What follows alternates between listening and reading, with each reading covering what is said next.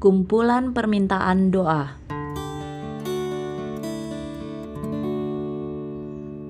Kumpulan permintaan doa seharusnya merupakan kumpulan yang paling menarik, tetapi sangat disesalkan kumpulan ini sering diadakan dengan tidak semestinya.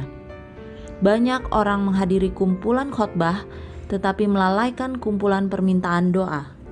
Dalam hal ini pun diperlukan pemikiran yang serius. Akal budi harus dicari dari Allah, dan rencana harus diadakan untuk mengadakan kumpulan itu supaya menarik. Orang-orang lapar akan roti hidup. Kalau mereka mendapatkannya di kumpulan permintaan doa, mereka akan pergi ke sana untuk mendapatkannya. Pembicaraan dan doa yang panjang dan menjemukan tidak pada tempatnya di mana-mana, dan terutama di kumpulan sosial. Mereka yang penuh semangat dan selamanya sedia berbicara diperkenankan mengesampingkan kesaksian anggota-anggota yang penakut dan pemalu. Mereka yang paling dangkal pengetahuannya biasanya berkata paling banyak. Doa mereka panjang dan tanpa pikir. Mereka menjemukan malaikat-malaikat dan orang-orang yang mendengarkan mereka. Biarlah permohonan yang panjang dan meletihkan diadakan di bilik tempat berdoa. Kalau seseorang mau berdoa demikian, biarlah roh Allah masuk ke dalam hatimu dan dengan demikian segala tata cara yang kering akan dijauhkan. Doa umum hendaknya jangan panjang-panjang.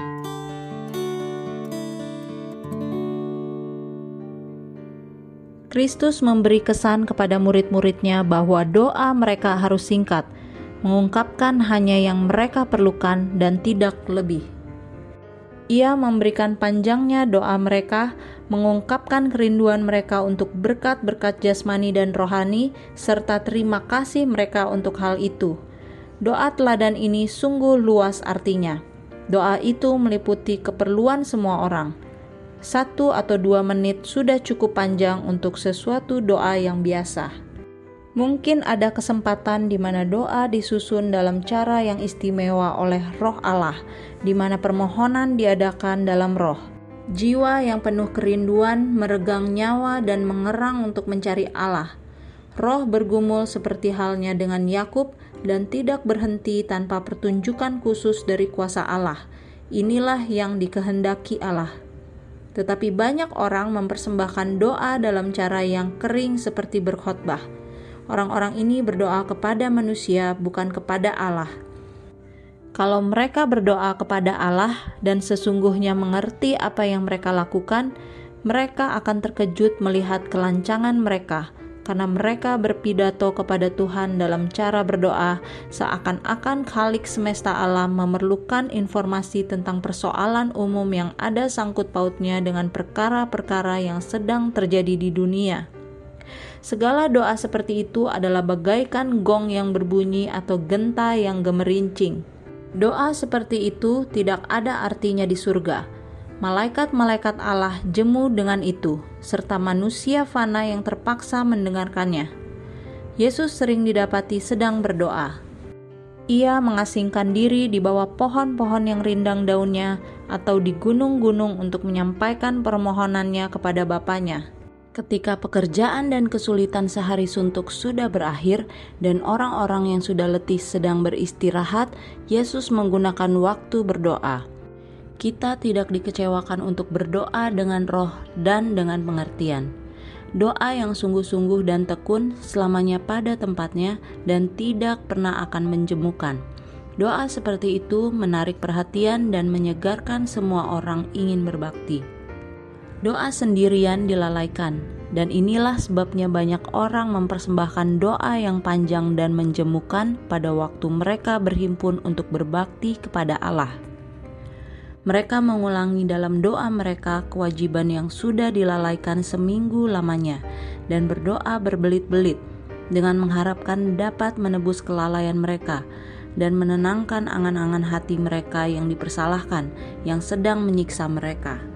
Mereka mengharapkan untuk berdoa agar berkenan pada Tuhan, tetapi sering doa seperti ini membawa pikiran orang-orang lain kepada derajat mereka sendiri yang rendah dalam kegelapan rohani. Kalau orang-orang Kristen mau mengamalkan ajaran Kristus tentang berjaga dan berdoa, mereka akan lebih cerdas dalam perbaktian kepada Allah. Lebih banyak puji-pujian dalam doa.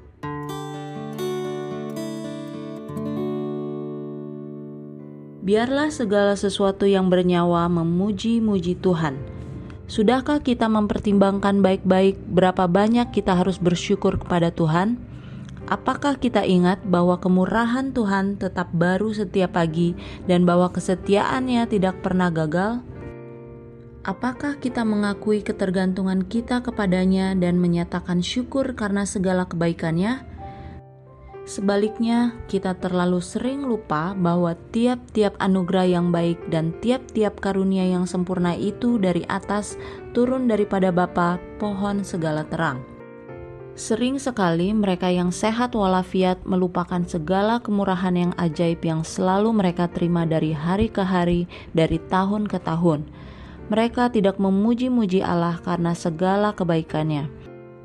Tetapi bila penyakit menimpa mereka, teringat mereka akan Allah. Kerinduan yang sungguh-sungguh untuk mendapat kesembuhan menuntun kepada doa yang tekun, dan hal ini benar adanya. Allah adalah perlindungan kita pada masa sakit dan pada masa sehat. Tetapi banyak orang tidak menyerahkan persoalan mereka kepadanya. Mereka menambah kelemahan dan penyakit sebab mereka sendiri merasa sangat susah karenanya. Kalau saja mereka mau berhenti mengeluh dan mengatasi kemasgulan dan kemurungan, kesembuhan mereka akan lebih pasti. Mereka harus ingat dengan perasaan syukur berapa lama mereka menikmati berkat kesehatan, dan sekiranya berkat yang indah ini dikembalikan kepada mereka, jangan hendaknya mereka lupa bahwa mereka harus memperbarui kewajiban mereka kepada Khalik. Ketika kesepuluh orang kusta disembuhkan, hanya satu orang kembali mencari Yesus dan memuliakan Dia. Jangan hendaknya kita seperti kesembilan orang yang kurang pikir, yang hatinya tidak terharu oleh kemurahan Allah. Kebiasaan memikir-mikirkan keburukan yang dirasakan tidaklah bijaksana dan bukan sifat Kristen. Dalam berbuat demikian, kita gagal dalam menikmati berkat-berkat dan mempergunakan kesempatan masa sekarang. Tuhan minta agar kita melaksanakan kewajiban masa sekarang dan menanggung segala ujiannya. Sekarang ini kita harus berjaga-jaga agar jangan kita bersalah dalam perkataan atau perbuatan. Sekarang ini kita harus memuji dan menghormati Allah. Dengan menggunakan iman yang hidup, sekarang ini kita harus mengalahkan musuh. Sekarang ini kita harus mencari Allah dan bertekad tidak merasa puas tanpa hadiratnya kita harus berjaga-jaga dan bekerja dan berdoa seolah-olah inilah hari terakhir yang dikaruniakan kepada kita. Sebab itu, betapa tekunnya kita harus hidup sekarang ini. Kita harus mengikut Yesus dengan sungguh-sungguh dalam segala perkataan dan perbuatan kita. Perhatian Allah dalam perkara-perkara kecil.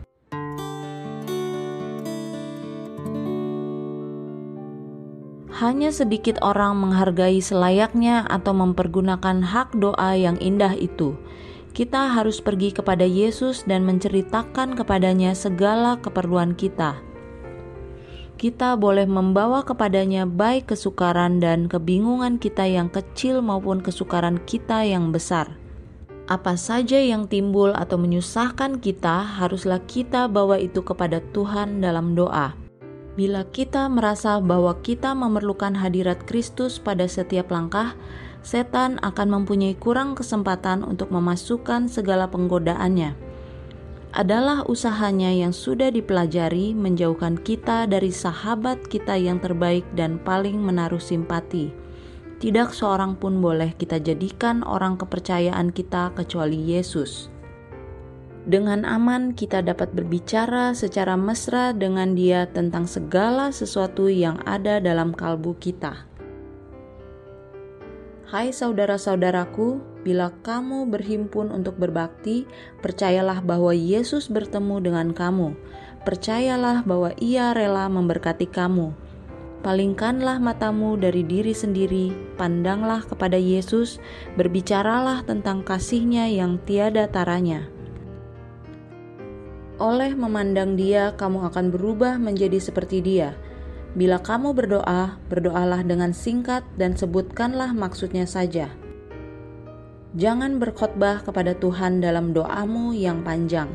Mintalah roti hidup sebagaimana seorang anak meminta roti dari ayahnya. Allah akan mengaruniakan kepada kita berkat yang kita perlukan jika kita memohon padanya dalam kesederhanaan dan iman. Doa merupakan latihan yang paling suci bagi jiwa.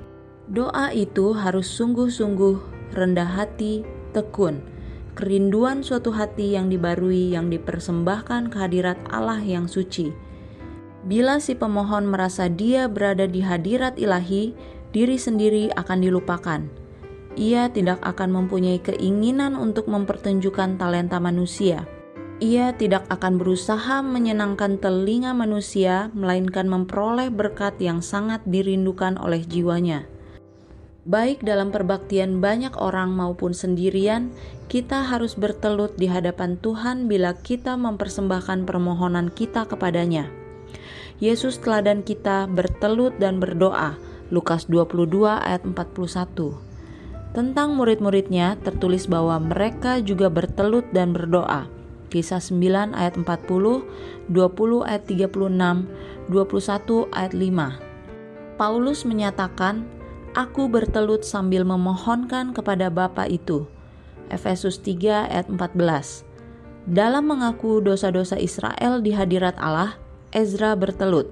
Ezra 9 ayat 5. Daniel bertelut tiga kali sehari dan berdoa dan bersyukur kepada Allahnya. Daniel 6 ayat 10